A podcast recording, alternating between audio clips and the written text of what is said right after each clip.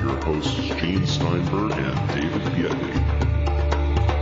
So, David, I think for the past week, all you have been doing 24 hours a day is answering messages in our message boards. Well, not all, but I've definitely been putting some time in there. Yeah. Hmm. Yeah. I had to put up the analysis of the fabricated photograph that we attempted to discuss with Michael Horn in our last episode, but that he really wouldn't address Gene. And, you know, I put these pictures up for people to look at on our forums on the paracast.com uh, website.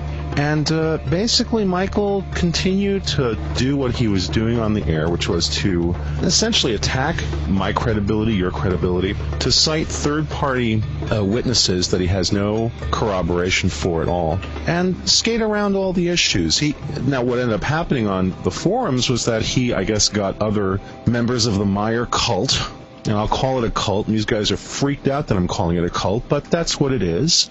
A cult, by definition, is an organization that has a charismatic leader that creates a mythos that attempts to use any aspects of parascience to justify that mythos and to give it momentum, and uh, to use these things to gather power and collect money. And that's exactly what the Meier clan is doing. I'll go on record again here saying that this is a this is a, a cult. And um, so Michael had certain cult members come over to the forum and started to attack our show, started to attack me personally. And uh, then I put up the results of my analysis, which other people found to be very compelling. There's not much to debate about what I found. Michael refused to address these um, these findings of mine, and then, and this really, really just made me cringe. He attempted when, when I said to him, "Look, you've got to address my findings. You said you would, you promised you would, and you haven't." He then brings up some friend of his. He doesn't. This person doesn't come on the forum, of course, but he mentions that he's got a friend who's been a photography and special effects expert for 50 years, who says that the images were a triple exposure that they happened in camera. And this is where it gets really good because he said, "Well, these images were triple exposures. They happened in camera. Only happened for these eight t- nighttime shots." And that was the explanation for what I found. And uh, and oh, by the way, look at the rest of the evidence. Look at some other pictures. He completely skated around what I found. He refused to discuss directly any aspect of the details of my image analysis. And then he just, what happened, Gene? And um, my lovely girlfriend, who heard our show, said to me, "This guy was unraveling on the air," which is really what it sounds like. He then completely unraveled on our forums and literally had what I mean appears to be a mental breakdown. Well, you know what surprises me here is that he even tries to drop these things, these phrases in there double exposure, triple exposure. You know what? He has no idea what that is.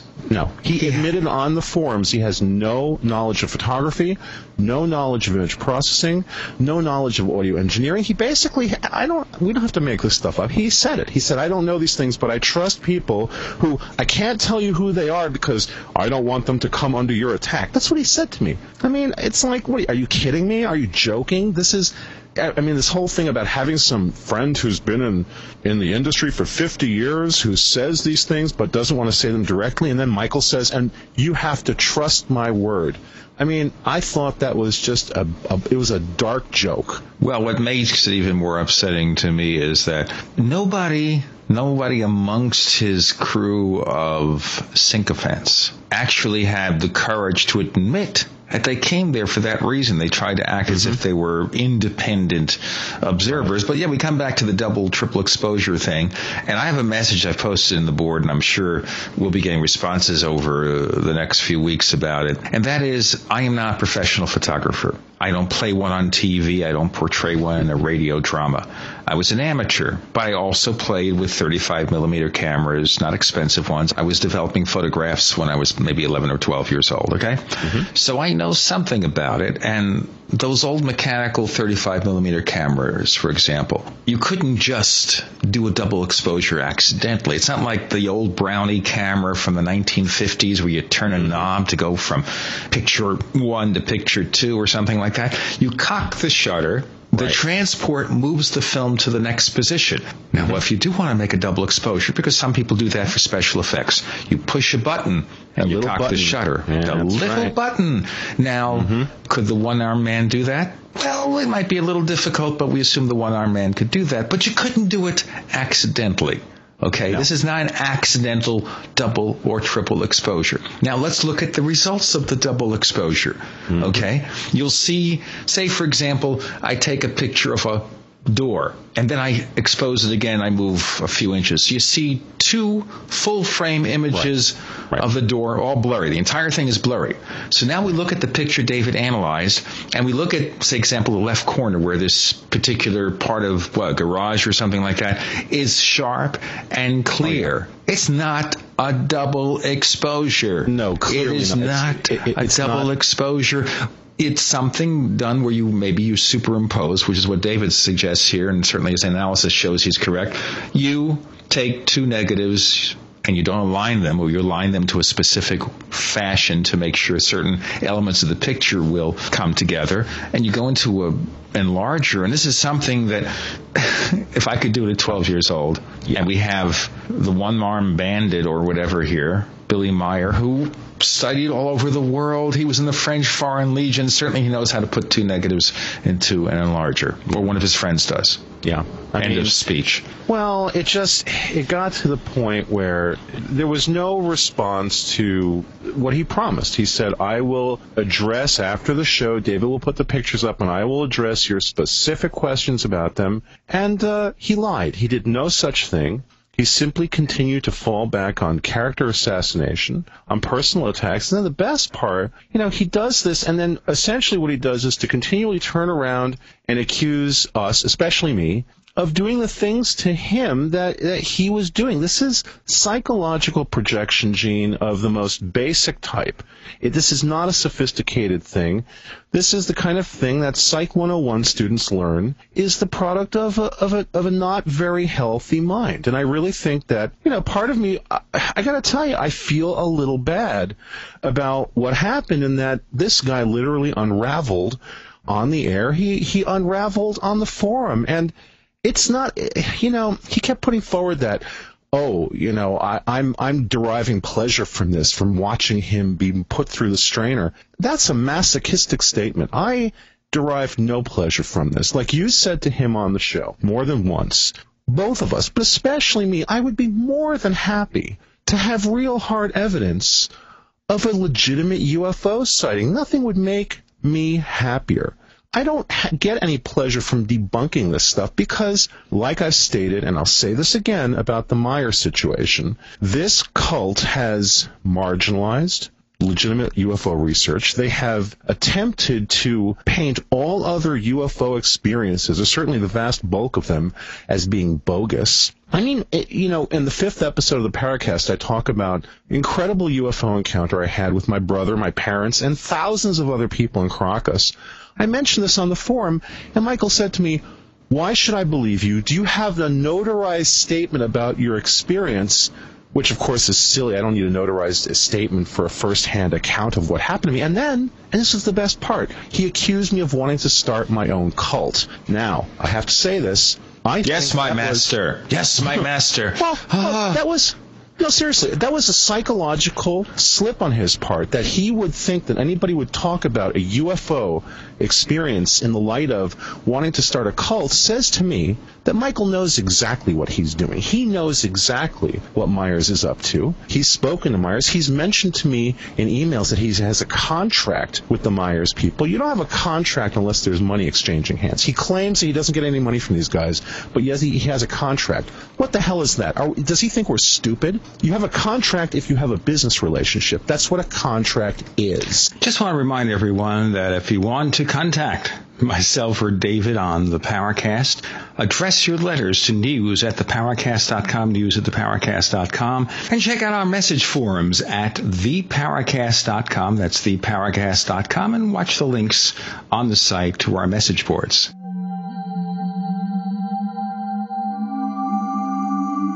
You've entered another dimension. You've entered the Paracast.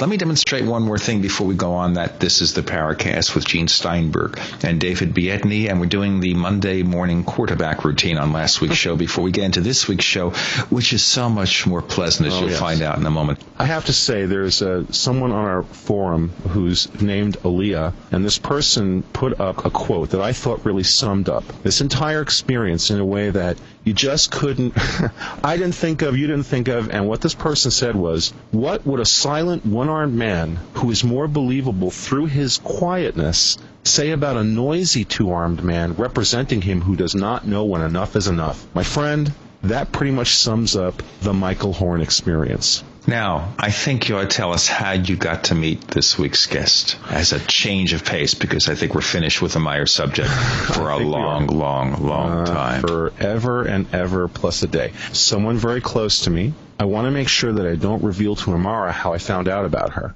This is kind of a, thing to maintain objectivity, but someone very close to me had a reading with her and told me that she was rather incredible, that she was very prescient, that she was very accurate, and that she was incredibly well spoken. And I thought, these are all very good signs for a psychic. Let's change flavors and let's have her on the show and see what happens. So then you had occasion to talk to her because I'm sure, like you and I, were somewhat skeptical of psychics in general. But having gotten this particular piece of information from someone close to you, you called Imara. Right. What happened next? I was blown away. I thought, my God, I, you know, this this person sounds well. She didn't sound at all like a psychic. She, th- there were topics we talked about that got into play. I mean, her in her own words, that got a little woo woo. But that said, I found her to be just fascinating. I thought she was a just a very compelling person. She seemed to have all sorts of thoughts and ideas about things that seemed to have nothing to do with psychic phenomenon. And uh, you know, I I just something in me call it an intuition, Gene.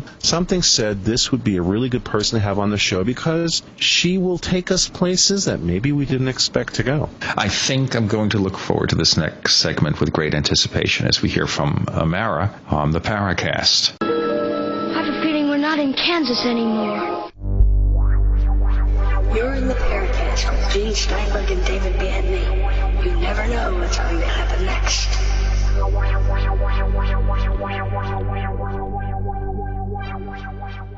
This is Tim Beckley, Mr. UFO, reporting for ConspiracyJournal.com. Fascinated by the strange and unknown, things that go bump in the night, UFOs, time travel, Area 51, the Philadelphia experiment, shady government cover-ups? Don't be left out in the lunar cold. Sign up now for our weekly online newsletter and receive our snail mail catalogs. Go to conspiracyjournal.com or email Tim Beckley at MrUFO at webtv.net. It's all out of this world. So, Imara, you're cited in a book called The Top 100 Psychics in the U.S. as someone who is incredibly skilled and capable. How did you come to be in that book? How did that happen?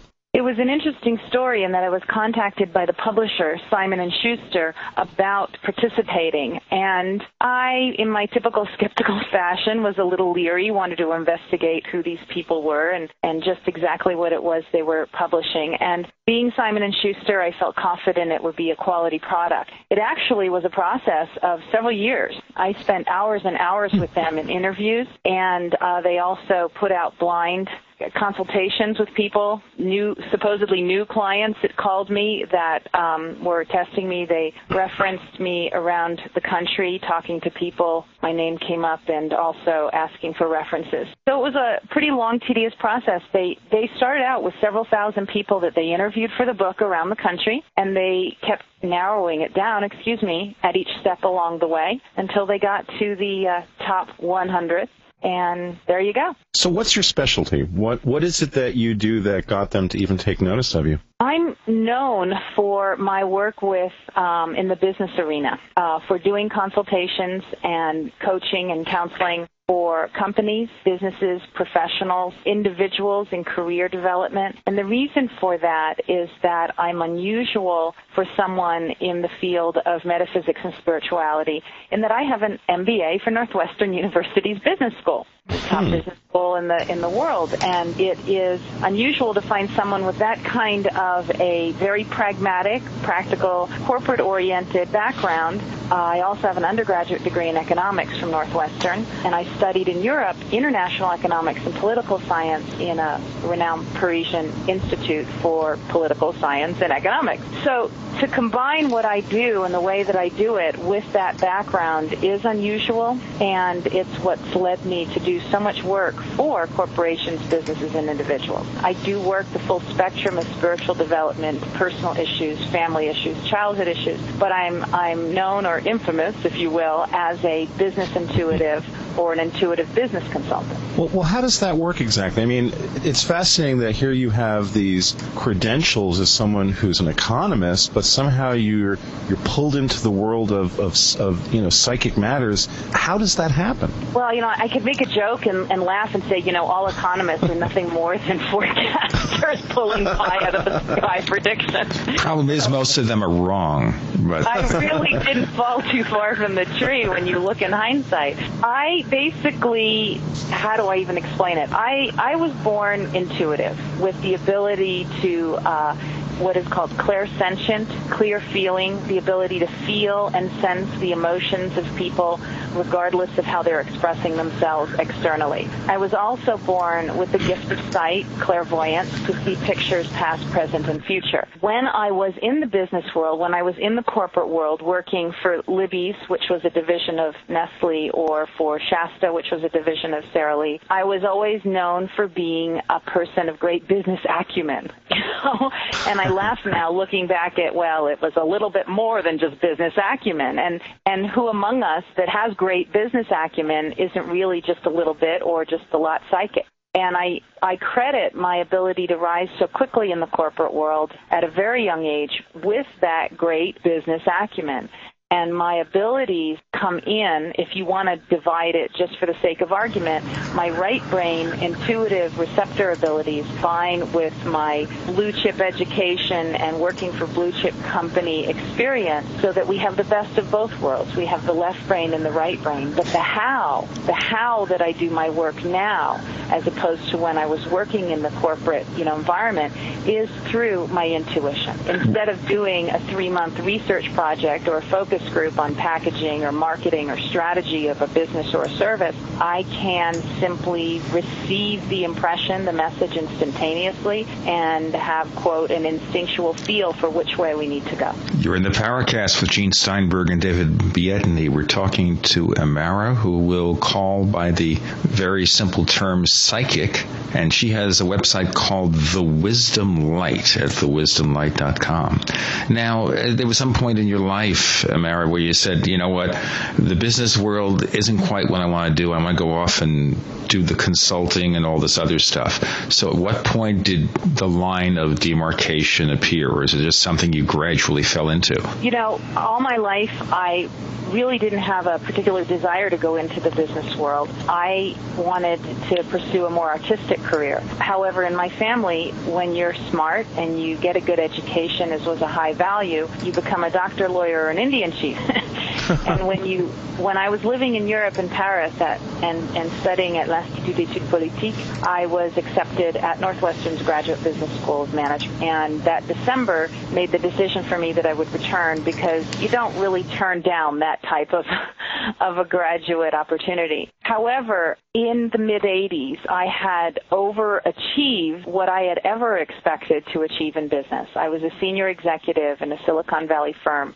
I had just been promoted to the largest division of the company after having been hired to turn around another division of the company in which I quadrupled sales and quintupled net profits the first year. I had gone beyond where I expected to go, and I was also very despairing of the political hypocrisy in the corporate world, especially as a woman. In every job that I had in the corporate world, I was always the first female at that level, the first woman in management, the first woman at this level of management, the first senior executive. And um, a lot of what I saw and a lot of the contradictions did not feel right to me. I wanted to, to do something different. Um, and so I decided that it was time and I had earned the right to be able to do what I wanted to do.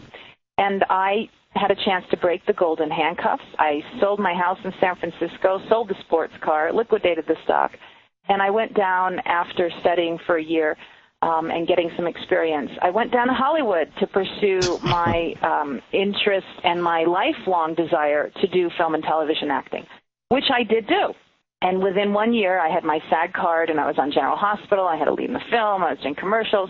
And that was because I approached myself as I would approach any other marketing project and was able to do in a year what it average averages four years for most people to do. However, the universe had other plans for me. And so the transition was not a gradual progression. The, the transition was a very clear medical situation. I was injured. Um, the momentum I was building in, in my film career had to stop while I tried to recover, spent a year recovering. I was written off by the medical profession. I was told I would have to spend the rest of my life in pain, and by 50 years of age, I would be in a wheelchair. What happened? I injured my back. I injured my lower back in a work injury, and um, they basically said, There's nothing we can do for you and here's these pain pills. Oh, and by the way, you know, in 10 years taking the pain pills, you'll need a liver transplant, and we'll just do surgery on you when you're 50 and in a wheelchair. And they'll make a lot of money from you, but that's it. Doesn't sound like they're very understanding. Right. My response was, "How dare you tell a 30-year-old woman, you know, to write her life off like that?" You know, I pers- and that was when the beginning of me quote coming out of the closet as I call it began because it now was metaphysician heal thyself all my life on the side, I had studied the mystical arts, um, you know, religions, uh, the history of witchcraft in America, you know, um, you name astrology, um, dreams and REM sleep, in trying to understand myself and the different way my brain worked and the different way I perceived the world and the way I was constantly receiving impressions and being inundated by these visions. I had been making an attempt personally and privately to be in control of it, these abilities, as opposed to them being in control of me. So I had already been a life student of an alternative path. You know, with this declaration for the medical profession, I said, you know, I don't think so. And to be polite, that was not even the way I said it. Um, Um, and I said about. and this is a family program, Imara, so we don't have to go there. That's right. But that's you can right. tell me off the And air. she didn't, though. She didn't say She's good. no.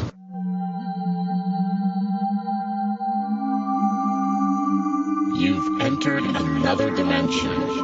You've entered the Paracast.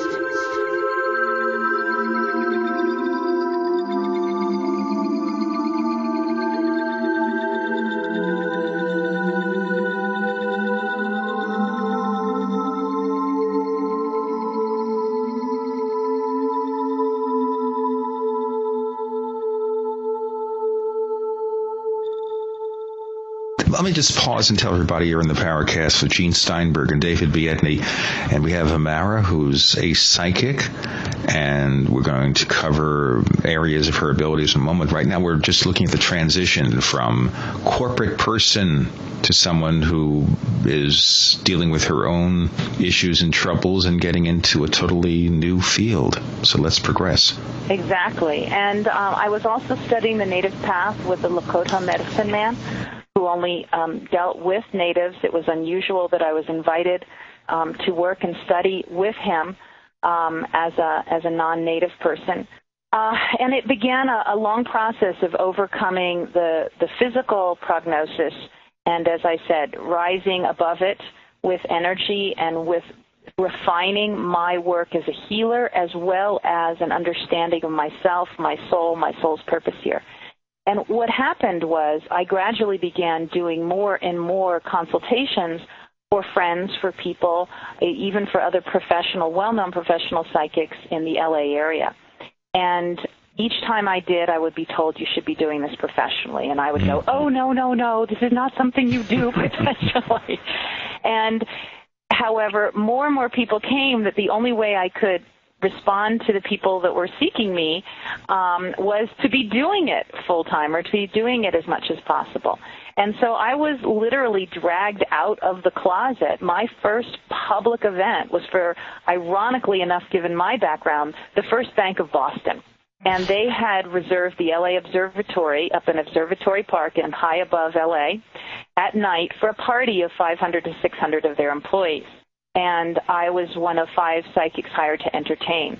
And that night I did a 100 readings in a, in a few hours. Um, I loved it. It was a wonderful combination of my my belief in the integrity and the importance of opening people's minds to a greater awareness than what we simply see with the entertainment aspect that I had just spent the last few years learning how to be a professional entertainer of folks. So hopefully I could hand them the truth, the wisdom, and the light in a way that was palatable and entertaining.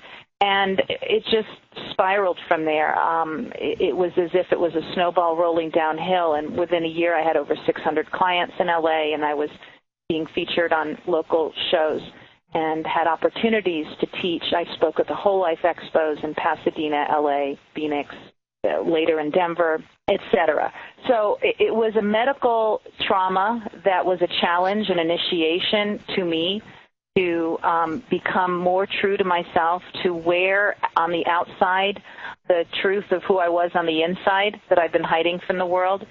And it, in retrospect, what I do now really combines that left brain blue chip background with my um, lifelong studies of the mystical and the professionalism of entertaining people uh, to come together to work with um, individuals, groups, companies mm-hmm. uh, toward whatever goal or need that they have. And uh, it, it's been a process ever since of continuing challenges, but at the same time, it's a, it's very gratifying. I would not go back as many times as I've had opportunities to go back or been asked to be hired by some of my clients full time. I would not go back. I, it's gratifying to be able to help people make their dreams come true. It's gratifying to see people free themselves of blocks and obstacles that have prevented them for years uh, from achieving peace or health or you know potential as a soul. So I might have a million ideas, but I can't implement them all. And so it's wonderful for me to help other people implement their dreams, their visions, their ideas. Imara, I want to just go back for a minute to your childhood where these capabilities that you say you have were manifesting themselves. I have a two part question. How specifically do did did you go through the experience of realizing that something was going on? And did you tell your friends and your family about it at the time? What and what was their reaction if you did? Put it into context because your audience will probably understand this better if I do. I was raised in the Northeast Coast north central New Jersey. I consider California home, but I was 12 years old before we relocated to California. My family is Catholic, very Catholic. I spent most of my elementary or half of my elementary school career in a Catholic school. My mother's family is Italian. My my father's family is uh, Danish Irish, and so that tells you a little bit about the background I come from. typically these aren't the things that you're discussing or that you have open support for. Yeah. Uh, my family was one that I did not feel that I could discuss it with. I didn't even know what I would be discussing or asking. I was a child. All I knew was that if you as an adult said something and it wasn't true, I knew it. I knew what you were really thinking. This How? made it very hard. Um, I guess you would call it telepathy. I, as well as the clairsentience of being able to feel their real emotions. So someone's being externally polite, but really they're seething inside, or they dislike the person to whom they're being polite. You know, we, we learn in our society as adults to put on a veneer of politeness and diplomacy, and yet we don't often feel diplomatic or as if we'd like to be polite to the person to whom we're speaking. Children can sense that. All children can sense that better than adults can. And particularly a child who's hypersensitive, whose whose sensory abilities go beyond um, uh, the ability to screen out a lot of the walls. I had a hard time because I distrusted many adults around me, even adults that loved me, because in being part of a society that has so, so, social norms, um, people don't often say what they really believe. And as a child who witnesses that and the adults around them, you learn to distrust the adults. You also wonder what's wrong with you that you can't accept everything at face value. Um, I also remember having my poor father making him get on his hands and knees in the middle of the night to look under the bed because there were things under the bed. And it wasn't slippers. There were creatures under the bed, and there were creatures in my closet, and I always had a hard time sleeping. And um, my poor father, to indulge me, got down on his hands and knees and said, Look, there's nothing under the bed. See, I'm looking now. And I just knew that they were there, and he couldn't see them. So, feeling and seeing what's in people's minds or hearts or emotions beyond what they're speaking, being energetic entities that other people don't see it causes one to go within and to question who am I? Why am I like this? Why am I different? How does all of this work? And so when other children were doing extra credit reports on Christopher Columbus, I was doing it on witchcraft in, you know, in New England or, you know, astrology throughout time or dreams in REM sleep. In high school, I did a, an advanced project on, um, and worked with a PhD candidate at Stanford um, because that was, in a way, me exploring how does all this work? What is this? So when you don't understand what it is, you can't ask questions of the people that you live with to explain it to you because you yourself don't know. And there's certainly a fear that there's something wrong with you. And I didn't really feel there was something wrong with me, but I had a fear of being rejected or misunderstood or not accepted for what I knew I could do or what I felt. I was often accused of being too sensitive, and many children like me are. Um, today we call them the indigo children. But mm-hmm. then it was, oh, you're being too sensitive. Oh, you're being melodramatic. Mm. And that's very hard for a child because it teaches you not to trust your own instincts and it teaches you to hide your truth. Fate magazine provides true reports of the strange and unknown Keep up with the latest on angels and miracles, psychic phenomena, ghosts, UFOs, life after death, and much, much more. To receive your free issue of Fate magazine, call now at 1-800-728-2730 or visit their website at www.fatemag.com. That's 1-800-728-2730 or www dot f a t e m a g dot com. What are you waiting for? Your fate awaits. You're in the Paracast with Gene Steinberg and David Biedney.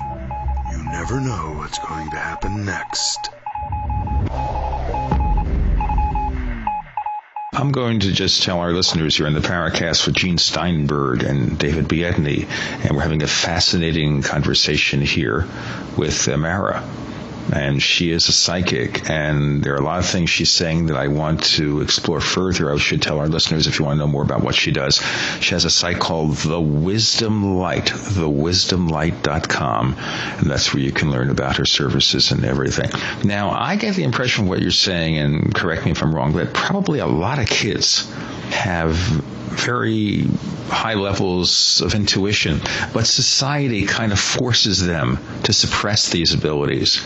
And therefore they grow up and they go through life and they never realize their potential. Maybe they realize different kinds of potential, but this is the effect of just saying you can't do that, you shouldn't do that, that's not right, or just getting the general feeling that they're doing the wrong thing. When you're asking about, aren't there a lot of kids out there like this, and don't doesn't society somewhat shut down these abilities in children? And I absolutely agree with you. It's one of my great frustrations because I feel that we're born knowing who we are. We're born knowing what we're destined to do and where our place is in the world. And are we supposed to be a ballerina or a journalist or a broadcast reporter on the Paracast? We're born. now I know. You didn't know your destiny, did you? I think I did uh, because I was playing with this kind of stuff when I was 10 years old. I was playing with uh, very rudimentary tape recorders, and I stuttered as a child, by the way. Okay, really? I stuttered as a child, and when I was 10 or 11, I persuaded appealed to my parents, begged to get a tape recorder.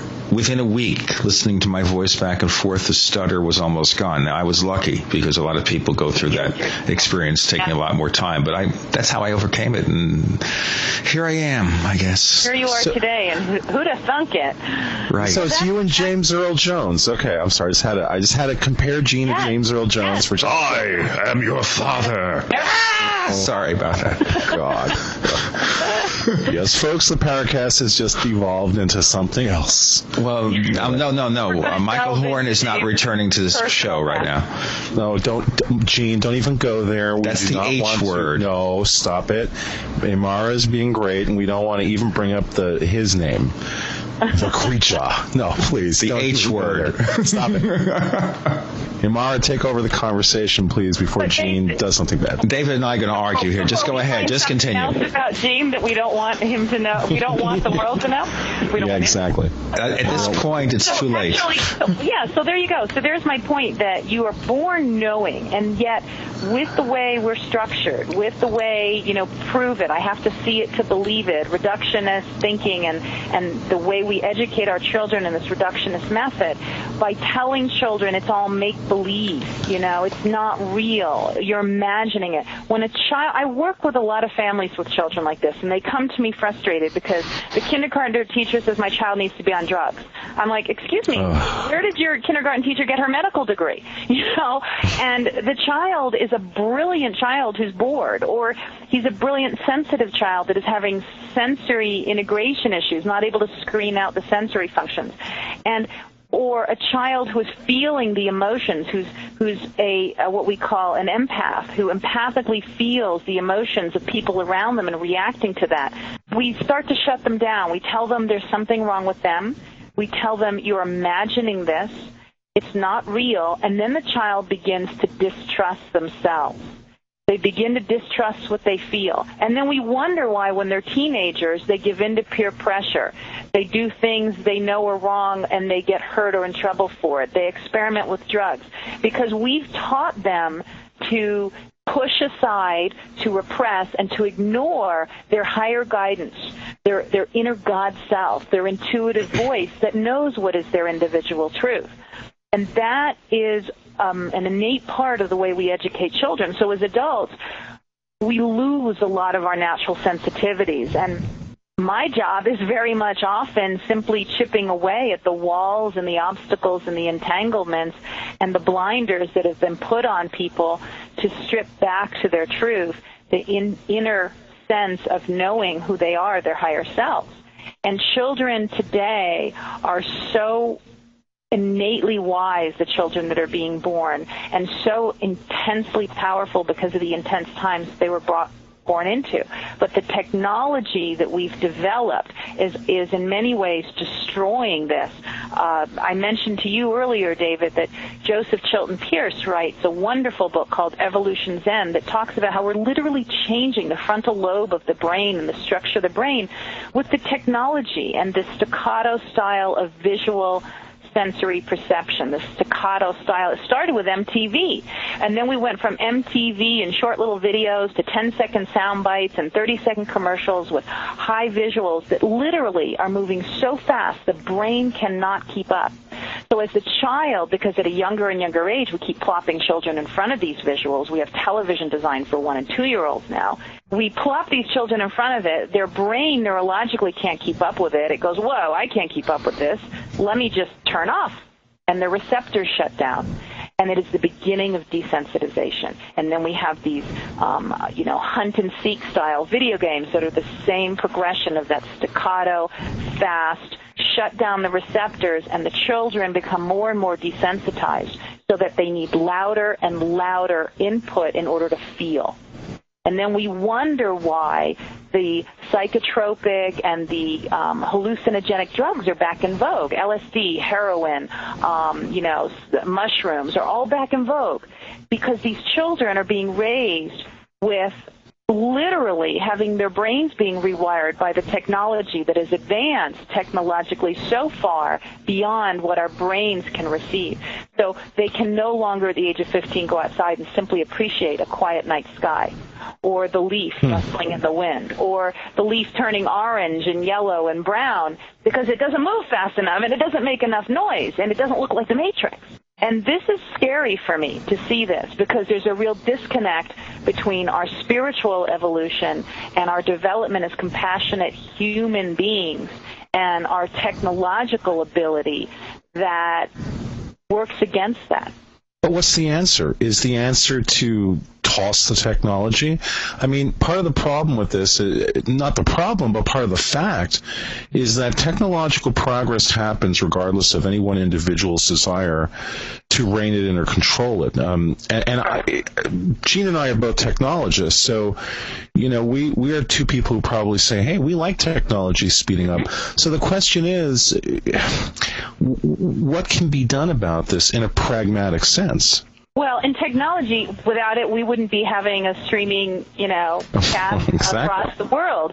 So there are positive things to technology, of course, and you cannot stop progress.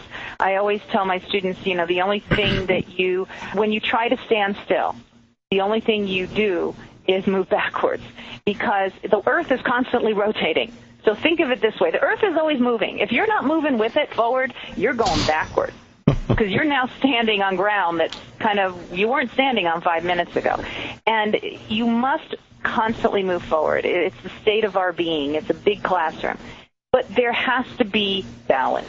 There has to be an integration of the hard technology and the spiritual evolution, the the, the, greater, um, if you will, um, moral questions need to be addressed. And the problem is, or the opportunity is, all technology does is present us with a temptation. And therefore, it presents us with an opportunity to rise above ourselves shall we be the slothful, lazy humans that we can be sometimes and say, gee, technology has made my life so easy. All I have to do is nuke my food. I don't need to make my child a homemade meal and have a family dinner around the table. Technology has made my life so easy. Why should I take the time to write someone a thank you note? I can zip them a little email and say, hey, thanks, it was great. I am amazed at the amount of personal business people are willing to do by email, for example, than rather have a face-to-face, a letter-to-letter, or a phone-to-phone conversation. Why? Because it's easier. You get away with more. You can you can hide more of your emotions. Um, if it's a difficult subject, you don't have to face them. Um, so technology makes life easy, but it's a providing an, an opportunity for us to rise above our own temptation to be lazy and do things the easy way. It's a way to become anonymous email because they don't have to see what you look like or who you are.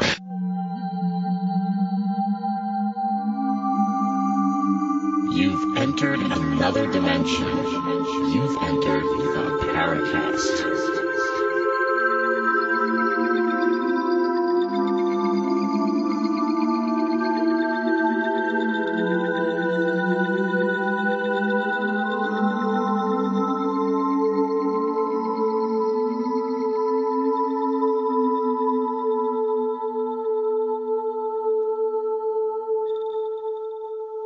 The Paracast, and I know who we are. David Biedney and Gene Steinberg, and uh, Mara joins us. She has a site called The Wisdom Light. Go to thewisdomlight.com to learn more about the things she does. Now, I want to raise kind of the larger issue because I'm sure our listeners are going to want to know about this, and that is that society relegates people called psychics to the fringe, the kooks so to speak. They say that these people really are either playing games for the profit or, or they may have uh, great intuition in terms of doing something called cold readings, where they can kind of sense what people say. They're just good natural psychoanalysts and all that kind of stuff. They don't look at the possibility there is something called psychic phenomena that people have abilities that are not generally understood. So, what do you say to these people? There is really nothing you can say to people that are true believers of anything, that are closed in their mind to listening to another point of view or to seeing the puzzle from a different angle, a different side, a different facet. I'm not out to try to prove anything to anybody or try to convert anybody to anything. I'm, I hate proselytizing. But I am simply here to reflect what my experience is and in doing that, I know that there are, are thousands and thousands of people that resonate and understand that because they've had their own experiences. The wonderful thing about science today, um, with people like Joseph Chilton Pearce I mentioned before, where they're proving where there are parts of the brain responsible for remote viewing, or that um, drugs alone, in William Broad's book, The Oracle, drugs alone didn't account for the predictions of the oracles at Delphi, um, that are showing that, and I believe Harvard is doing research and in multidimensional reality, that are more and more through the reductionist method showing that there are some scientific explanations for some of this.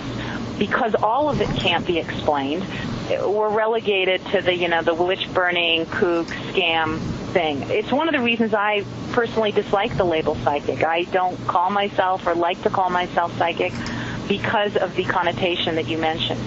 And it's sad because as my daughter said to me, and my daughter's now 13, but about two years ago, she said to me, Mom, you know, I think I want to grow up and be a person that studies the brain and how it works. And I said, why is that, honey? And she said, well, because, you know, we, we learned in school that we only use 10% of our brain. And she said, and, and you use more than that because of what you can do. So she said, if all of us could learn to use more than 10% of our brain and do what you can do, just think of how much better the world would be. so, you know, spoken from the mouth of a child who sees the clarity more than those who are locked into professions and fear the status quo changing, fear a loss of power, fear a loss of control. It's why religion was invented. Why do you want to put in the hands of the masses the power to communicate directly with the divine or to receive messages of inspiration that allow them to follow their truths if you can control them and therefore retain the power over those masses for your own personal aggrandizement, greed, wealth, whatever? You know, I'm, I'm listening to this, Gene, and I'm thinking, boy, what we've been through the last couple of weeks with um, something we've been talking about on our forums and we've been exploring on our show a specific case of Imara. What we just said is exactly relevant. You know, some, the minute anybody claims to hold the entire truth of the human condition in their hands and their hands alone, and then attempts to sell it to you, you know, I've I've got to wonder why people's just pragmatic sense of intuition just doesn't kick in and say, hey I can figure out the truth using my own brain. I don't need someone to pre-digest the truth for me. And I think that what you've just said is exactly appropriate and exactly accurate. Um, but that said, I still have to believe there are people out there who, for example, hear what you said about being a child and intuiting what people were feeling and say, well, weren't you reading body language? Weren't you picking up subtle clues that told you, that gave you kind of a, an intuitive insight into what people were thinking? it goes beyond body language, especially when you're being specific. Um, and um, and it's difficult when you're on a telephone, also. Right, exactly. You're not reading body language. Now, someone else will say, "Well, you're you're reading their voice, and there's certain, you know, anthropological, cultural patterns in voice." And go, yeah, that's true. And especially if they're a foreign person, you're probably not familiar with those. So there there will always be arguments for any new idea or any ancient idea. You know, I laugh now. I, I work with crystal bowls and Reiki. I'm a traditional Usui Reiki master. I've taught Reiki for over a decade, and I work with quartz crystal healing bowls, sound healing. I work with people and we use these bowls to do things that you can go into a physical therapist's office and they'll charge you $80 to use a little wand that they call ultrasound. You know, now we are wacko crazy people but that's a legitimate medical expense to be billed through insurance. and it's the same thing. It's sound waves. It's using sound waves to heal or sound waves to relax. And once it does get explained by science, then science wants to own it and regulate it and take it out of the hands of the masses. And that's what's frightening in some respects to me is that, oh, it's great that science is validating this. But on the other hand, it's almost frightening because once they validate it, then they want to own it and control it and take it away from the people as individuals. because then the status quo can't be maintained. The control paradigm that we live in can't be maintained. So there's the good news and the bad news of understanding the how it works. I explain to people that the way that it works, I use the, the metaphor of a television or radio wave. You know, people say, well, how do you do what you do? How do you feel these things? How do you go beyond body language? How does the television, this little box of metal and plastic and bulbs and electronics, sit in your room and you turn it on at your choice and your will. And a picture comes on, not a garbled picture, not chaos, not some distorted Picasso rendering, but a realistic picture of people doing things in a predictable way. And not only that, but you can actually push a button and change that picture and demand that certain different channels come in. How do those waves go from Los Angeles to Lookout Mountain through cement, brick, stucco, wood, and two by fours and get into that little box and then come out undistorted? I said the same way that works is the way that I receive messages from the universe is that some of us are more sensitive to the waves that are out there and can grab onto them, whereas most of us walk around oblivious to the fact that the air is actually a medium. And if we are in the water and I'm on one end of the pool and you're on the other end and I push under the water, you're going to feel the wave of that water eventually get to you. We tend not to realize the air is just like that. If I'm standing three feet away from you, or two feet, or 20 feet, and there is an emanation of your energy toward me, I'm sensitive enough to pick it up. And most people can learn to be more sensitive than they are to that. That's where the balance of the technology comes in. That's where turning off the electronics, having places in your home that are free of electronics or the noise, the electronic buzz of the constancy of the computer, the fan, the air conditioning, you know, the closed up home that has no access to nature, um, the constancy of wires crisscrossing around you and all the synthetic materials we surround it ourselves with. These are all things that ground and shield and desensitize us from being able to listen to the quiet messages within. We have William Birnes, the publisher of UFO Magazine, on the line. William, can you give us an offer for our readers about getting the magazine? Yes, I sure can. This is UFO Magazine, and I'm Bill Birnes, the publisher, and here's an offer for your listeners. We have a special five issue introductory offer for first time subscribers, 1995 for your first five issues. Not available anywhere else but on the Paracast. So, Bill, how do they place the order? People can place orders by going to www.ufomag.com. They can also place orders over the phone at 1 888 UFO MAGA, or they can write to us at Post Office Box 11013, Marina Del Rey, California 90295. Bill, give us that contact information again. It is UFO Magazine, Post Office Box 11013, Marina Del Rey, California 90295, or they can go directly to www.ufomag.com, and they can also call 1 888 UFO MAGA, and they can subscribe right over the phone with a credit card. You're in the Paracast with Gene Steinberg and David Biedney. You never know what's going to happen next.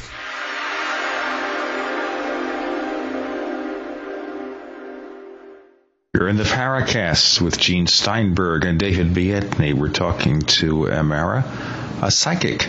Okay, and for those of you Her who don't, favorite word. her well, favorite she doesn't want to be called a psychic. Yeah, no, no. What? A, that's that's not a psychic. She, well, I mean, what would you call yourself? I mean, if it's not a psychic, Imara, then then how do you dub yourself? You know, by by definition, I am psychic. I am a psychic, and I Right. said, you know, I cringe just because it has this connotation of being some woo woo. You know, Okay. Well, you tell me what you want us to call you. Or you can you can call me whatever you like, but um, We want to be nice about it. We've just come out of are- great flame war in our message forums, and we Well, want to try to be calm and nice. that isn't that though reflective of the game that society plays you know um, people are now working around the word psychic using words like business intuitive intuitive consultant um, these are some of the words i use for myself but the, the two words that really connote a lot of uh, um, shall we say, question of fear are psychic and prophet. You know, and it it's it would be nice if our society elevates to a le- level where we see that psychic as the betazoid, as was in Star Trek, where this person has abilities just like the math genius, um, who can do major computations in his head. The, the betazoid, the psychic, the intuitive, the oracle, has another aspect of information to bring to the team in making a decision. And that's the information that is intangibly received, that is illogically received, but that is nevertheless as important piece of the puzzle to making a decision about anything. So, if someone comes to you for a consultation, Imara, how does this play out? What actually happens? My process is one by which I, the first time I speak with you, um, even if you're coming to me to consult about your business or your product or your service or someone else, your child or a, or a family member, I will, quote, tune in to you first. And I will look at your life path, your modus operandi for learning lessons in this lifetime what you came here to do. What is that truth you were innately born with? What is your destiny? What is your role? And the themes that each of the three phases of your life has, from 0 to 18, 18 to somewhere in your 50s, there's a little variance there for each person, and then to the last third of your life. Um, I will also look at the energy surrounding you, and we will talk about these things, and then from there we will look at any specific objectives, goals, um, or issues that you want to address in the given amount of time that we have to work together. You just identified three segments of life or three discrete uh, sort of um, cycles or, or portions. What could you could you explain that a little bit? I have found that there are three distinct cycles of life that people live through, evolve, survive, hopefully. The first phase is what I call the trunk and the tree of your life and that is 0 to 18. You know, you're born into a certain family, a certain dynamic, a certain race, a certain culture, a certain neighborhood, et cetera, et cetera, a certain economic structure, certain educational opportunities. That is the trunk in your tree of life. You might be born an oak or a maple or a willow or a fruit tree. It doesn't matter, but that's what you're born as. From 19 to your uh, mid to late 50s is the adult phase of your life, which I have learned seems to take on another phase. And this is when we have the opportunity to grow branches and we are stuck with that tree of life, that trunk, that decides what kind of tree we are, but how healthy a tree, how vibrant, how beautiful, or how desiccated and how barren we are now becomes our choice. It is our choice to take what we learned or take what we experienced and transform it into maximizing our potential or to living as a victim and a whiner and a blamer. Then there's the third phase of your life where things seem to shift into another focus. And I found that each of these three phases corresponding to those ages seems to have, for most people, a different theme, a different lesson. They all come together in putting you into a position, a personality, a character um, to achieve your destiny. But there does seem to be a shift in the theme so that you don't come into life and you just have one lesson your entire life for 80 or 90 years and that's it. There seems to be a shift in phases and lessons that each person goes to, and that seems to be about the break in the periods that I've noticed over the years of doing this and um, reading people and helping them. So I'm going to ask a question that's going to branch out from that, and it's going to make some of my listeners think I'm a maybe a little wacky, which I think they already think is true. Well, we are you're admitting something here. I didn't want to go into that no, all right, well, if we weren't wacky, we'd be doing something normal for a living instead of this kind of show. So, all right, I, I'll accept it. Go ahead. All right. Well, so Mara, what happens when someone's life is unexpectedly cut short. Or let's say a couple of years ago, I went through an experience where my, my cousin's wife, who is this incredibly wonderful, smart, beautiful inside and out woman, was in her in her early 30s diagnosed with with breast cancer and after five years of incredible pain, incredible misery, and I mean, she really fought this so hard. Um, she died, and I actually happened to be holding her that when she took her last breath. And, and I'm still trying to understand you know, if the universe has a plan, what could possibly have been the plan there to take this person who, from what I know about her, had lived her life in an honorable way, was someone who so many people loved so much. She was put through this incredible amount of pain, the kind of pain that I really truly wouldn't want to wish my worst enemy, and and and died in in a in, in, a situation where she, I mean, her senses had been completely dead, and we were putting so many painkillers killers into her just so she wouldn't whimper. How how how can that be explained in any kind of a way that I could or any of our listeners could understand? And I don't know that there is an explanation, but what's your thought about that? First of all, I think cancer is, is one of the saddest, worst ways for anyone to go. I don't wish that upon anyone. It is a horribly painful way to transition from this life and um, path to endure. And it is endemic in our society, I think reflective of our lifestyle, the chemicalization of our food, um, the synthetics of our environment, and, and representation of how we treat our own environment. In your friend's specific case, um, she's an example of someone who becomes a teacher in her passing and in her suffering. Um, she experiences the crucifixion of her own pain to enable the resurrection and the transformation of the, those many, many people that you mentioned who loved her. In other words, what I typically see is there's there's one of two reasons that people have permanent disabling diseases, chronic mm-hmm. problems, or or terminal illnesses. One is because it's your body's last ditch effort to save your life and trying to kill you because you're not getting the lessons and you're not listening. And finally, it says you will change your life, and and you have no choice because medically you will change your life due to your diagnosis. The other one, though, is the one of the higher teacher who, at some point through a combination of their own circumstances, their own belief about themselves, and their willingness as a soul to help and to teach others becomes a great teacher in their suffering, in the grace that she exhibited through her suffering, in the many people that will be missing or, or feel lost without her, in detachment, in understanding, in faith. When something that illogical happens, it forces people to look beyond what is seen, what is logical, what is rational for explanations. It forces many people to connect with the divine, with God, with spirit, with the creator, whatever semantic you want to use.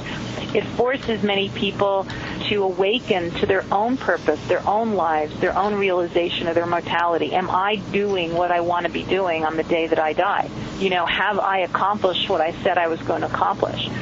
A, woman like that becomes a great beacon of opportunity for growth in all, you know, the key is where you said there's so many people that loved her. Well, then just think how many people she touched in her painful passing that no one will ever forget. And in, and in some way, if even 10% of those people change their lives because of it, do better, accomplish more, be more at peace, accomplish less so they can be a better human, whatever their particular issue.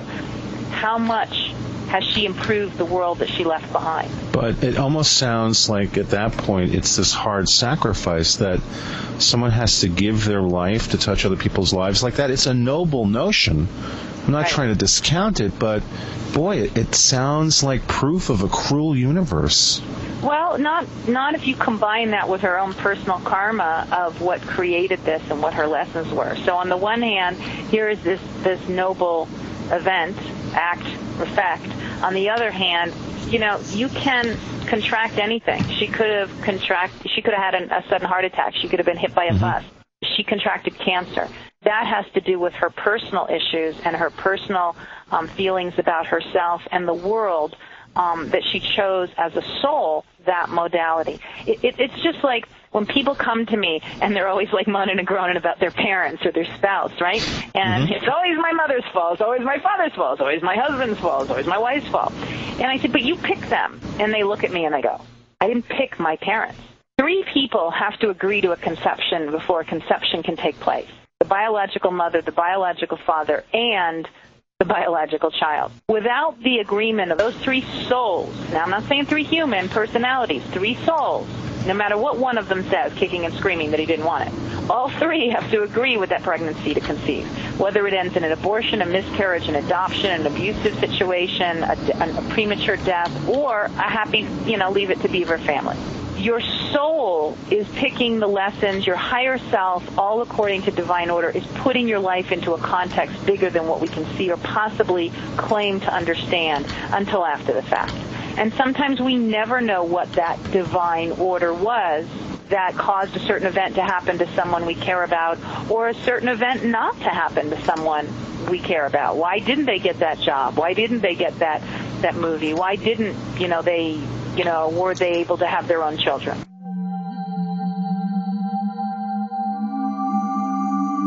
You've entered another dimension. You've entered the Paracast.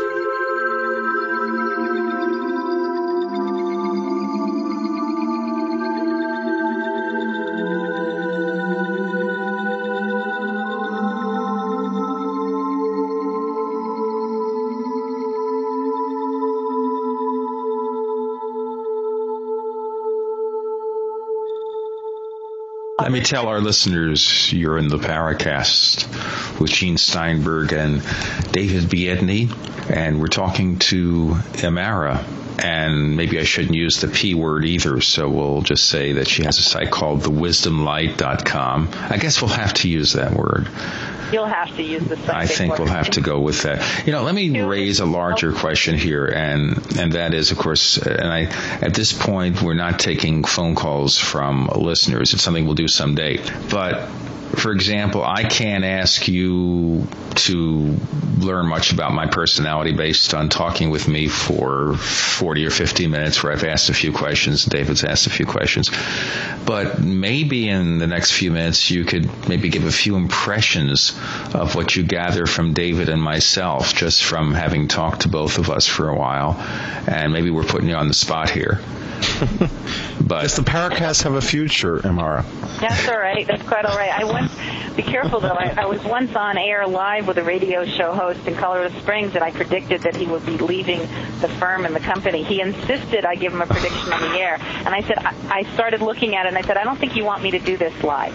He said, uh, "Yes, I do. I want you to tell me. I'm getting stuff about career. You sure you don't want to go to break? Oh no, I want you to just like, well, I, I see things changing for your career. I was trying to be very diplomatic, Oh, knowing man. that everybody was listening, and um, sure enough, things changed within two weeks. The second time I did that on the air for um, a talk show host in Denver, I predicted that there was an opportunity that would come to him within two weeks for a host in relocation, and he did. Within two weeks, he had an offer to go to New York and host a show in New York. And I'm like, I don't know if we want to say this on the air and let your bosses know what's going on just quite yet. we are the bosses here. You so are the bosses. that's right. are the men. Well, you know, uh, let me start with David. Uh, David um, and I uh, talked prior to this and setting up this interview, and I, I told him this. I'll tell you this: is that um, you know, as I think he said at the beginning of this cast, you know, what are we doing? You know, how did we get here? These technologies, guys, getting here. And I looked at this and said, oh my gosh, you know, how can you even question it? Because David's destiny is to touch the masses, you know and it is it is to connect with thousands of many and large groups of people. It is to have an effect of transform, transformation through communication, whether he does it broadcasting, whether he does it through the written word, whether he stands in front of an audience with a microphone. So while he may have been more comfortable being behind the camera in most of his life, his destiny was to eventually be thrust out in front of the camera, and like it or not, David, you will continue to be given opportunities to be in front of the camera. It's part of your destiny to A, be tempted by power and the ability to, to affect people, and to use that power wisely in your ability to affect or on the negative side manipulate people. On the other hmm. hand, it's also your opportunity to be able to help people to reach a new understanding of the topic that you choose that you have a passion about. So here you are doing something you had not planned or expected to do, except that little voice in you when you were in a child knew. But just by needing that tape recorder, I knew somehow I'm supposed to be talking to groups. I'm supposed to have my voice replicated for others to hear. Hmm. Well, but you know, I would respond to that, Imara, that um, most of my career has been writing for the masses, uh, speaking and teaching in front of large audiences. So, I mean, and again, I, I part of my role on the show is sort of play the skeptic. I would say, well, that that's already been happening most of my life. So, I'm, and I'm not trying to say, you know, you're in alignment with what you're supposed to be doing, which is good. You don't have to be hit over the head by a two by four to say change what you're doing.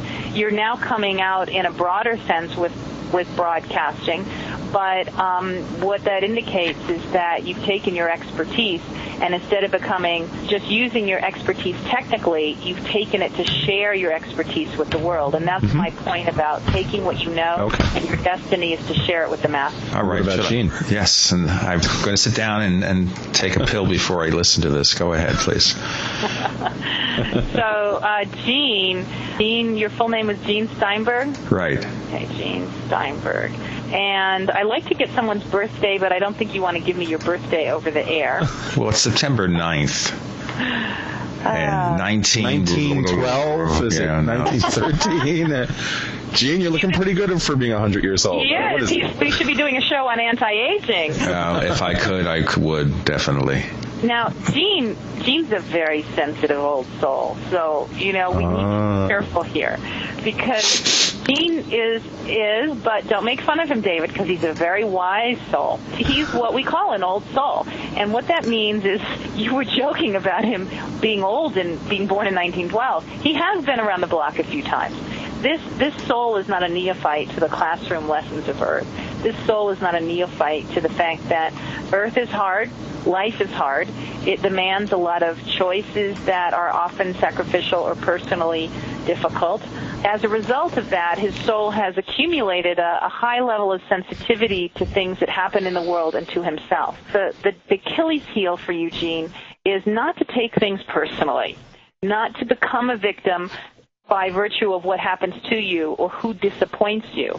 Your lesson is not about what happens to you that you were to react to. Your lesson is to learn to detach from what is happening to you and be a beacon of transformation. You're the phoenix rising from the ashes, the resurrection, not the crucifixion, the Easter morning, not not the you know the Black Friday and Thursday and and the angst before. You are to be an example of transformation, of overcoming, of of moving beyond the experience and finding the gift in it or finding the benefit in it and being an example for that to the world.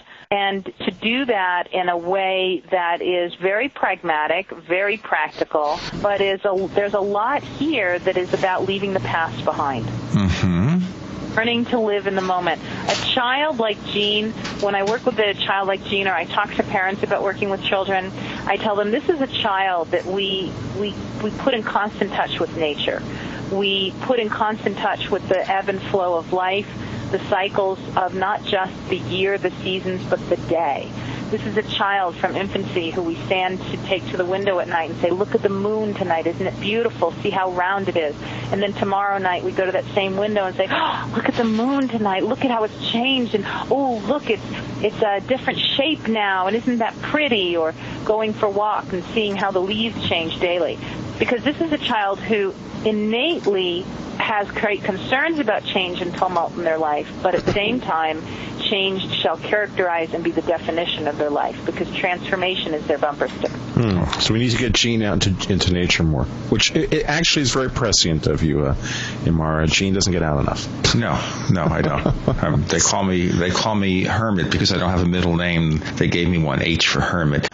For 58 years, Fate has provided true reports of the strange and unknown Fate brings you the latest in all aspects of the paranormal, like angels and miracles, psychic phenomena, ghosts, UFOs, and much, much more. To receive your complimentary Fate magazine, call now at 1-800-728-2730 or visit their website at www.fatemag.com. That's 1-800-728-2730 or www.fatemag.com. What are you waiting for? Your fate awaits.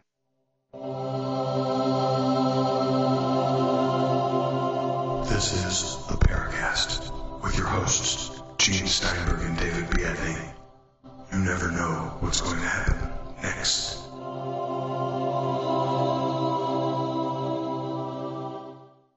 You're in the mm-hmm. Paracast with Gene Steinberg and David Biedney, and we're not going to mince words here. We're talking to Imara. She's a psychic, and that's it. That's how it goes. And if you want to learn more about the things she does and the services she offers, go to thewisdomlight.com, thewisdomlight.com to learn more. So now I will ask you the hard question here. The Paracast is a new thing for me. Okay? That's a new thing for David. Should I continue with the Paracast or try something else? That might be a dangerous question because she might say yes. Yeah, we're big boys. We can take it. I can take it. No, Go ahead. Are your sponsors listening? Um, I, I will say out loud to you how I will ask that question because the should, the woulds, the couldas don't necessarily give us the right answer. So the way mm-hmm. I will repeat that question for the benefit of your audience listening so they can learn themselves how to ask their own questions is, is it in the highest good of Gene Steinberg to continue to host and pursue the Paracast as a show? And I get that it is in your highest good to pursue it for the time being. There's something else I'm not sure you want me to say on Say it. Say it. I'm not sure that it will fulfill your dreams and give you full satisfaction that this is what I want to do. I, I don't get that over time it's going to be the thing that, you know, just, you know, floats your boat. Um, and I don't think that it's going to be the thing that says to you, this is my destiny, this is my goal in life, and I'm, I'm going to do this, and I love it. I, I see it as something from which to learn. I see it as developing communication and um, connections that will benefit you, but I don't see the show in and of itself as fulfilling your desires or objectives of why you got into it. Hmm. Interesting. Interesting. Hmm. Okay. And We're David, processing I, that right now. Yeah. Yes, I'm, sorry, just go ahead, waiting for a sound in the background. The sound of processing. Click, click, uh, click. The, the sound of the brain churning. Why is it so silent, though? No, my brain is processing. You know, at my age, you have to wait because the brain processes somewhat slower than it used to. oh, okay. We need to drink a little more green tea and grape juice. Then. That's right, or something like that. Green tea is fine. I'll, I'll go for the green tea. The grape juice, I don't know. Uh, we're doing the wine instead. No, I, I don't do wine. I'm, I've never drink wine. Wine. No. David, we'll ask the same question of you. Is it in the highest good of David Biedney to continue to host and pursue the Paracast? And I get a similar answer for you in that I get that for you, you need to be cautious about putting all your eggs in one basket. Hmm. Not that this basket is not a good basket, but that you need to be cautious about putting all your eggs in one basket. So it sounds Need like several baskets. Right. It sounds like there need to be some other projects that you need to be juggling as well as this in order to Mhm. achieve goals. That sounds exactly accurate. And, and is reflective of my life. But yeah, okay. Let's ask a fun question. How about this? Let's ask, what's the karma between David and Gene? Ooh, that's a very good, very good Uh, question. let's, that's more, much more fun. let's Oh, look at man. what's the karma between David and Gene. Why did they meet? What was the purpose of their coming together? And when I look at this, is you'll like this. The purpose of your coming together was for business reasons to make money, to create or manifest a tangible project, product, reality out of an opportunity for business. So there is a business, a very strong business motivation for the two of you connect. This is not just about some, you know, emotional connection and oh boy, isn't it fun? Let's just do this for kicks.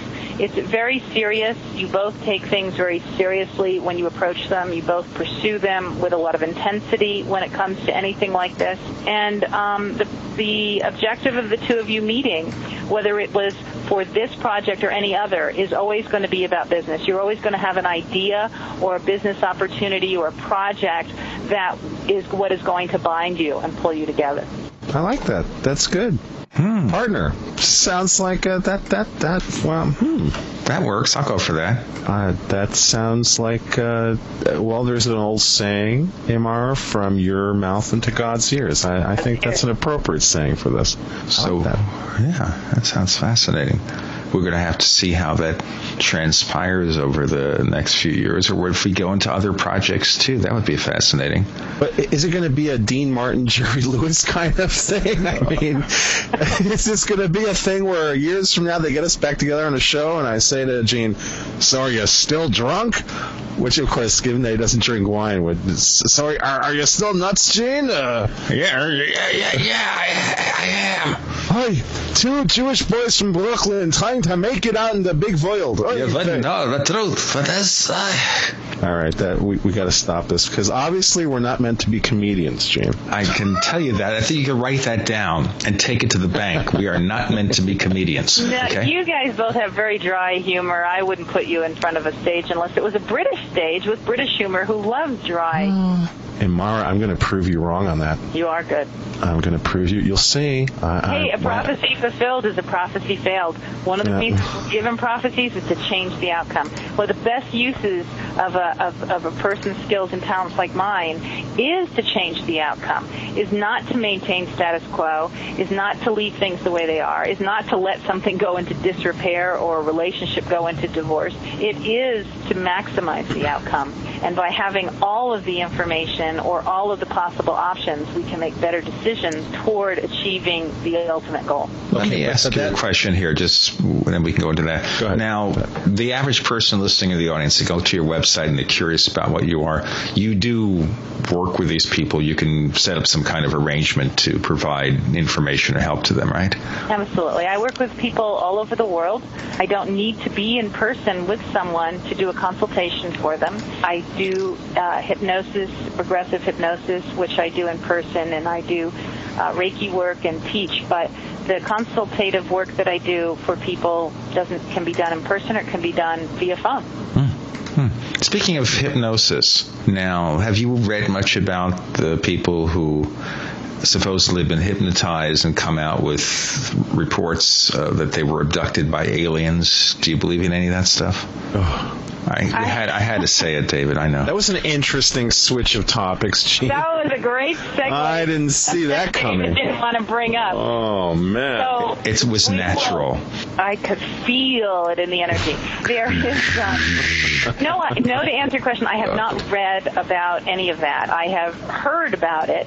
I have not, in doing 20 years of regressions, I have never done a regression where someone is being regressed to a situation where they are experiencing an abduction or anything that remotely looks like it. Okay. Hmm. So that's all I can say about that. No, that's fair enough because I have a feeling, and I'll say this because we're going to be interviewing people on this subject one of these days, that sometimes, I won't say all the time, sometimes the desire on the part of the hypnotist to unearth this kind of experience has the end result of providing just the result they expect. Hypnosis is no different than marketing research or statistics. You can manipulate it according mm-hmm. to the agenda of the object of the person doing the procedure. Mm-hmm. If that person is not unbiased and is not objective, and and if that person does have an agenda, so you have to be very careful who you go to for hypnotherapy. Look at the scandal that was created in the 80s, where so many people were getting, you know, having these magical repressed memories of being abused by their father as a child, and it never really happened, but it was the power of suggestion by the psychologist who said, "Now you're remembering this." And that was reality. It was not something you see on a Law and Order Special Victims Unit Right. kind of show. Right. It's Yeah. Very sad. So yes, hypnosis is just like that, just like marketing research. I mean, if you if you load the deck of questions, if you load the focus group, you can get the outcome that you want that's biased. Mm-hmm. And obviously, I think that's wrong. So I can't speak for the sessions I didn't witness, not seeing transcripts of how they may have been led down a certain path or not. And even if they weren't led down a certain path too, there are people that may say, I know I've had this experience and this is what I'm going to do and this is where I'm going to go. And who's not to say it's a construct of their mind? The thing is, if it helps them, well then great. Who cares where it comes from? Was it real? Was it Memorex? Was it a construct of their mind? If they're benefited from the release, from the understanding to use this as a way to describe what they experienced and then free themselves of it, I don't care if we argue about semantics as long as it's effective.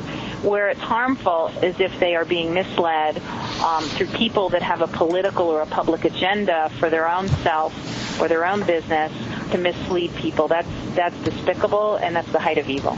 Or they want to sell a book or something. Right. Right. That's Mhm, despicable. mhm. The height of evil in my book.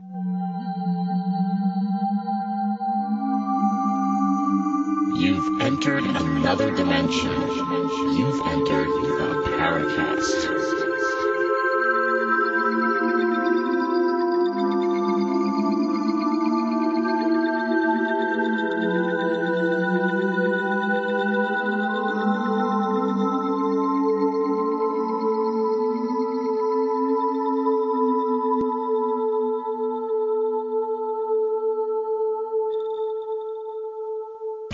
Is Paracast with Gene Steinberg and David Biedney. We're talking to Imara, who we are proud to say is a psychic and a very nice person, very smart person, and we're glad to have her on. We hope she'll have some more words of wisdom for this final segment. If you want to learn more about what she does or take advantage of her services, go to thewisdomlight.com. Thewisdomlight.com. So uh, there's something that that occurs to me, Imara, and this is I don't know if this is going to be a hard question or not, but but here it goes. Someone comes to you for advice, and you you do a reading of them, and you perceive that things aren't going to work out for them. I mean, I realize that it's important to impart positive messages, but but let's say someone comes to you, and, and the simple reality for them in the near future is that things are going to not be good.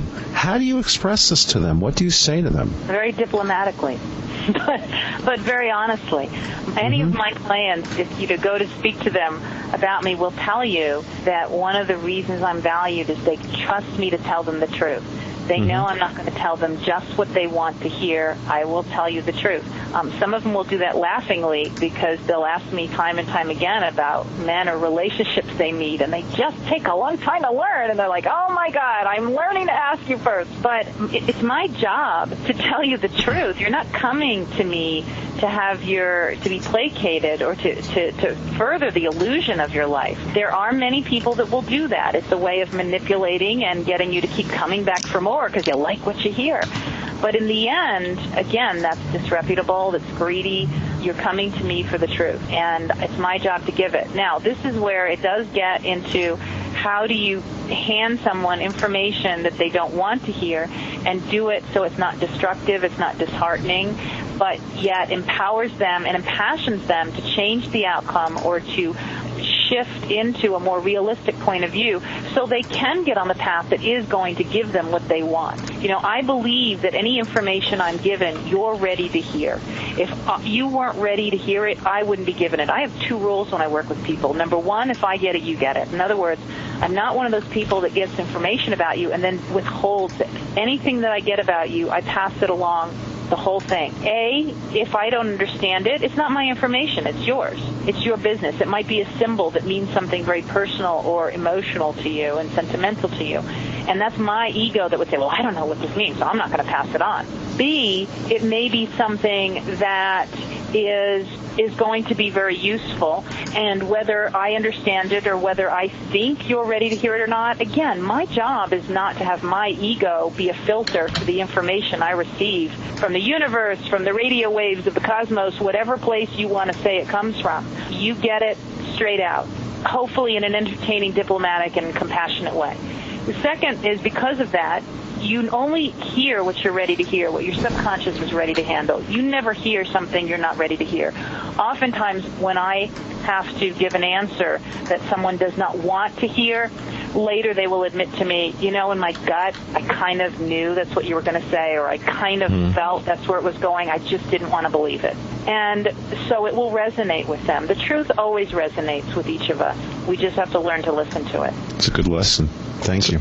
It's also a good point to end it right here. Thank you very much. Uh, Imara, a psychic. And if you want to learn more about the things she does, go to thewisdomlight.com. That's thewisdomlight.com. And we're glad to meet you, and we appreciate you joining us on this episode of the Paracast. Well, I appreciate you listening. It was a pleasure to speak with both of you, and I hope your audiences enjoyed it as well. Thank you, Imara. Thank you. You're in the Paracast with Gene Steinberg and David Biedney. You never know what's going to happen next. Just want to remind everyone that if you want to contact myself or David on the Paracast, address your letters to news at theparacast.com, news at theparacast.com, and check out our message forums at theparacast.com. That's theparacast.com, and watch the links on the site to our message boards. You are about to enter another dimension. A dimension not only of sight and sound, but of mind. A journey into a sinister land of secret rites, passwords, initiations, and handshakes, where the truth remains hidden and history is controlled by an elite group of mysterious men. Imagine, if you will, that I'm holding a book in my hands that explains this secret history, and that the name of this book is Conspiracies and Secret Societies, the Complete Dossier. Here is described centuries of dark dealing, lies, murder, mayhem, and cover-ups in the pursuit of unimaginable money and power. My name is Brad Steiger, and the stories you are about to read may have actually happened at the signpost up ahead. Your next stop, Conspiracies and Secret Societies, the complete dossier. The Paracast with Gene Steinberg and David Biedney is a production of Making the Impossible Incorporated. Join us next week for a new adventure in The Paracast.